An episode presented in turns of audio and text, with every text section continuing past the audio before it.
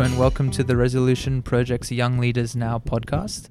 We're very excited to be joined today by Sahadev Yangmali Rai. Yang is the founder and president of the Yang Ward Foundation. He completed his schooling from the National School of Nepal and then went on to the United World College of India to finish his IB diploma. Yang completed his undergraduate degrees from Westminster College, graduating in 2014 with honours in international relations and diplomacy, international business, and transnational studies. He then went on to earn a master's degree in international relations from the London School of Economics.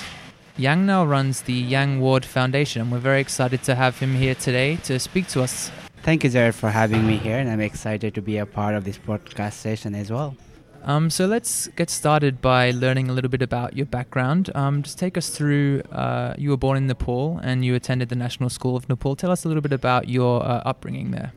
So basically, um, I attended National School of Nepal at the age of eight. So during that time, uh, Nepal was undergoing the civil war era. So I grew up uh, in such a you know critical uh, time of the you know the country where thousands of being or uh, people were you know being killed every day you know in that insurgency. So yeah, that was quite an experience, I would say. Uh, and while you were growing up in Nepal, that was when you first uh, started uh, a small library, correct? Yeah, Tell us a little bit about that. So, as a, uh, a, student at the National School of Nepal, we were required to do some kind of a community service. So that's when, as a part of my community service, I wanted to start a small library in the eastern part of Nepal, and that's when I, you know, uh, to fulfill that requirement, and as well as something that I was passionate about, helping the community. That's when I, you know, decided to start a small library in the eastern part of Nepal.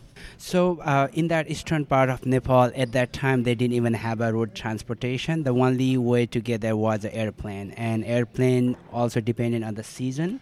So uh, airplane couldn't land in the rainy season, so it totally was a seasonal air, uh, you know, airport. Being that far from the capital city, uh, there are there were hardly any organization working in any sector. So I wanted to start at least a small library so that a student would have access to you know learning materials, and but at the time when I wanted to start a library, Nepal was undergoing this uh, civil war, you know, insurgency, and my parents were very uh, you know, against the idea of going to this uh, area that's been hugely, you know, uh, impacted by the war. So at that age, I decided to go there, you know, carrying 150 books to start a library in the primary school in the eastern part of Nepal. So after you uh, grew up in Nepal, you then moved to India for school um, at the United World College. Uh, did you continue the library here, or did you start working on uh, some other projects? So basically, the idea of uh, you know starting a library led to the you know uh, starting of another venture. That's where the uh, the Yang Ward Foundation came in, which I'll be talking about later on. So this uh, starting a library was a one-time thing. I uh, you know I never thought I would be continuing other library. I just wanted to see you know go that part of the country and start a library. But at that time, uh, when I went to implement this library in that uh, eastern part of Nepal, that's where I saw single women being ostracized by the society, outcasted by their family members. Uh, so that's when I decided I want to help the single women, you know, uh, with some kind of uh, projects, and that led to the you know the birth of the idea of empowering single women. So when I uh, came back to uh, Kathmandu, my boarding school, after implementing the library project, I shared this idea with my parents. Being a student, I didn't have enough resources to, you know, help the single women. So when I went to India, um, for my high school, the idea of helping single women was somewhere back in my head.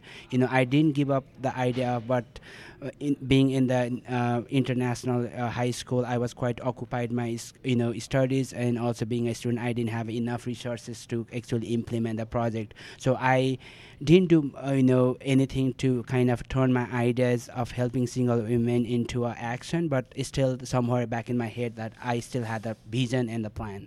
What was India like? Oh, it was uh, uh, interesting. I would say, you know, um, I went to uh, international high schools, which was much more, you know, um, accepting i would say much more diverse uh, uh, moving on uh, from national school of nepal to international school that was quite a transition. We had students from 86 different countries. That is the first time where i saw you know students from pakistan and india you know palestine and israel they coming together discussing about most pressing issues. You know they didn't agree on every you know uh, issues that we were discussing but at least we had you know they could sit down on the same table and discuss the most pressing issues like uh, like border war you know so that was a quite an eye uh, opening experience you know uh, and also i learned the lesson that you know we can have a different opinion but we can still have a debate and be respectful each, to each other yeah. Uh, and so after you finished school uh, in India, the, you then made the move over to the US to, to attend college there.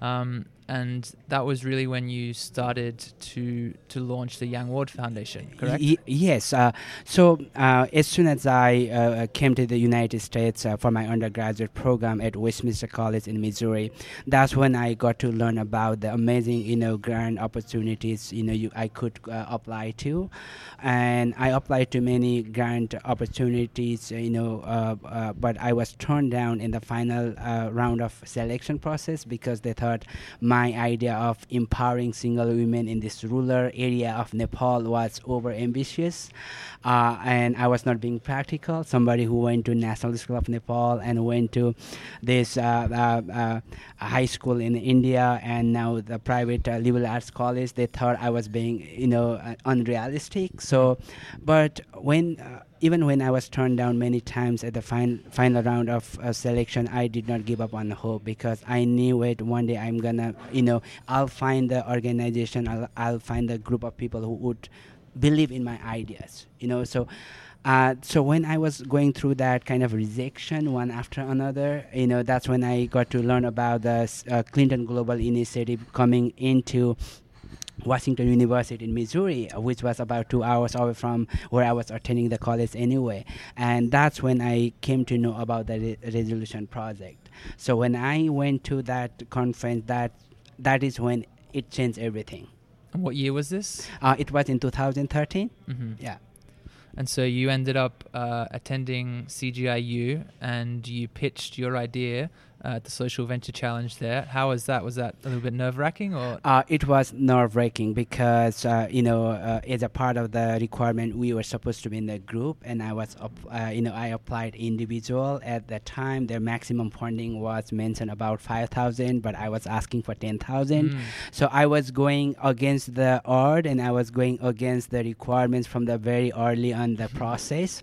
And also when I went through the, the uh, interview session, you know, uh, we were told I would be getting an email by the evening, but I just didn't get the email until, you know, late night. And I realized, okay, I think I didn't make it. You know, I kept sending, but there comes an email from Resolution Project that I made it the final round. And that's when, you know, I just couldn't believe it, you know. And uh, George uh, was one of the judges, you know, the co-founders mm-hmm. of Resolution Project. He had uh, some interesting questions, you know, and but when he asked me questions from different angles, that's when I realized he believes in my ideas you know he believes in my project but you know until unless i have a final you know the notice formal notice from the, them you know I, there was no way i could be confident about being selected but when I got the email and when I presented my uh, I, my venture in the you know to the panel of judges from the resolution project, I realized they, they are somebody who believes in my vision, mm. and, and, that changed everything.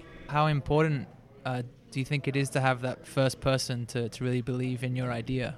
I mean, it means everything to me. You know, uh, I was at the point where you know rejection after rejection and somewhere you know i was committed to my ideas but i i was start thinking about wondering about like am i being really you know uh, uh, ambitious or is it really unrealistic goal? But when resolution people you know that came in it was not just about the money you know that the biggest thing that i have gained from the resolution project is money but more than that the mentorship that came with. You know from the onboarding process to from the uh, finance planning from the you know connecting with the right people and the resources that were that were much more valuable to me. And that basically you know anybody can give you money you know but the the, the resource the connection the mentorship that resolution project is like a second to none. You know there's uh, i haven't uh, uh, you know run into an organization that offers that kind of a you know uh, uh, mentoring program and the finance and all kind of you know that were valuable to me as an international student as somebody who is new to the system. So that was a really really like game changing you know thing that happened to me. Mm. one interesting little tidbit is that i believe the venture that you initially pitched had the longest name that we'd ever seen at Resolution. Do you remember what that name uh, was? Oh God, I think that was like you know helping a, a, single women in the war most affected area in the eastern part of Nepal. Like I had a name, so I had to actually you know come up with a different name, uh-huh. right? So um, I I, I want to point out the very interesting thing you know that happened in during the venture. Everybody were were having their you know um, projectors, you know, digital presentation, but I was myself in a small like cardboard my presentation, and that was like when I went there, that kind of like threw me totally because everybody with the advanced you know presentation equipment and i was with just with the uh, in a small uh, uh, you know uh, uh, cardboard. So yeah that was a very interesting but um, also during the interview you know the presentation when they asked me question they started you know i started thinking about the thing that I have never uh, you know thought about it. So so not only that process helped me to secure the funding, uh, but also it helped me to s- come up with a solution for the thing that I have never thought of. So let's talk a little bit about the Yang Ward Foundation. So after you received that um, initial funding. Uh, you then went on to use it to launch the the project. Um, where where is it at today? How how how far have you grown it out since 2013? So 2013, you know, we started uh, at that point when I was. Uh, applying for the social venture challenge i never thought i would be doing this for the long term uh, i never thought i would be expanding to be honest with you you know i wanted to run this pilot project and i wanted to help these single women in the rural nepal uh, and I thought this project gonna take at least one and a half years to become a more sustainable but to our surprise, the project started becoming sustainable in in less than six months. So that project became such a model project for every organization because the project we were doing was uh, we did something different in a sense. Many organizations they go there with a pre-planned you know we got we have a money we want to help you in this way. But for us our project was where we made project beneficiary as a part of the decision making process. So because our project was such a role model you know it became a model project for everyone we started getting a lot of coverage from uh, newspaper from you know the media and the cele- uh, local celebrities so we started getting a lot of uh, call for help from the different part of the country, and that's when we realized we cannot do you know uh, all this kind of a work if we don't have a you know some sorts of source of revenue or some sorts of you know funding uh, you know model. So that's when we started the Young World Foundation in 2013. So now we have 20 different projects uh, running in Nepal and Zambia, and we have three more uh, projects coming up. And tell us a little bit about those projects. So we do our projects uh, depending on the the project beneficiary interest and geographical location and the market feasibility. So you're, but you're always helping yeah, uh, women, single women, single women. Single yeah. women. So when we go there, we do a study. You know, we talk to the first thing we do is our project beneficiary. Hey, we want to help you. know, how can I help you? You know, what kind of skills do you have, or what kind of you know help do you need? So right now we have a project, you know, ranging from cash crop to tailoring, retail shop, goat farming project. So we do depending on the, you know what kind of skills and what kind of a desire interest this project beneficiary you know have and the reason what we uh, do that way is because when you make them a part of the decision making in uh, you know part of the decision making process and also when you respect their interests there is a much more you know commitment from their side and from our part so that's why our project's been able to you know achieve what we have achieved today Mm, and this is especially important because you're based in the US now, yes, right? And yeah. so you're traveling to Nepal. Nepal uh, setting up these projects, projects, and then they are running them yeah. themselves. And also, the one thing I want to point out is our work is totally based on volunteering. Mm-hmm. So even when I'm not, uh, you know, in Nepal, like we just implemented two projects last month So you know we have a volunteer, so it's all based volunteer based, and also it's when you make p- project beneficiary as a part of decision making process, they feel some sense of belonging, and that they also feel like we really care about them. That's how you know even though our I would say that uh, geographical uh, distance has not become been a part of the problem for our project. Mm. Yeah. Tell us a little bit about some success stories of, of some of the women that you're working with. So last year, um, uh, two years back, we implemented goat farming projects in the northern part of Nepal, and it was a big festival time uh, for Nepal. It's like a Christmas for Nepal. It's called Dasai. So I got a phone call from this woman, uh, a, a mother of three and she started crying. And i was freaked out because something must happen to her. You know the wrong thing you know bad things happened to her. And i, I asked her you know what happened to and she, she goes i made 40000 rupees which is about $400 from the, uh, the sale of the baby goats and those uh, we implemented we gave her six uh, baby goats to her and she managed to take care of and she managed to you know sell baby goats for the you know worth of 400 dollars 40000 rupees. That's a lot of money for you know nepal.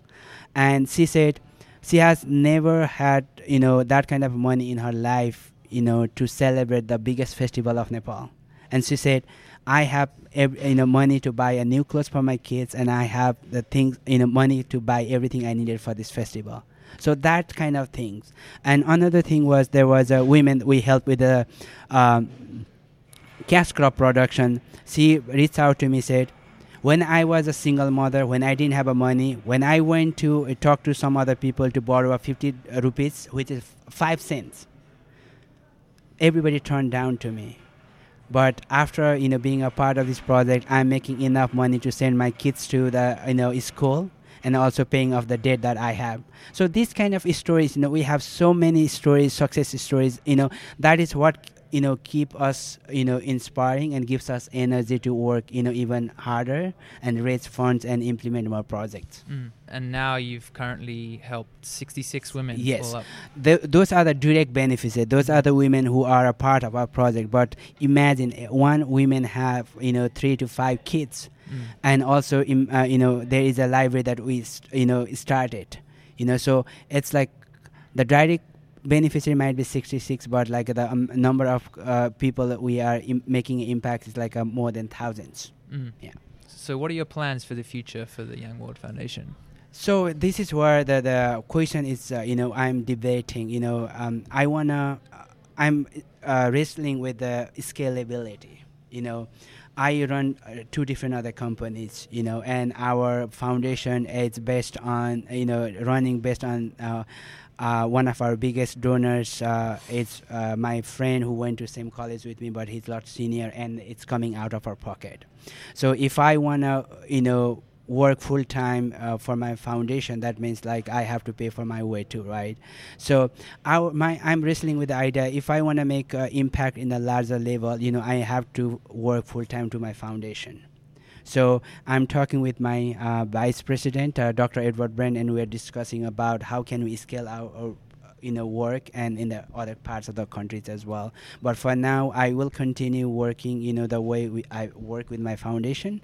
But uh, in the future we might you know hire a full-time fundraisers so that we will have enough resources to you know implement more projects in different countries as well. So that's pretty amazing that you're running this foundation as well as two other companies as well. Um, tell us a little bit about um, those companies and just about how you kind of plan your day and are able to, you know, squeeze out enough time for each each organization? So basically, uh, um, uh, I work as a, a, a, vice president and chief operating officer for IdeaWorks. That's a software company. We do a lot of artificial intelligence uh, text analysis that was started by Dr. Edward Brand 39 years ago. So, and I work with Path Education. That's where we help international students with their college application process.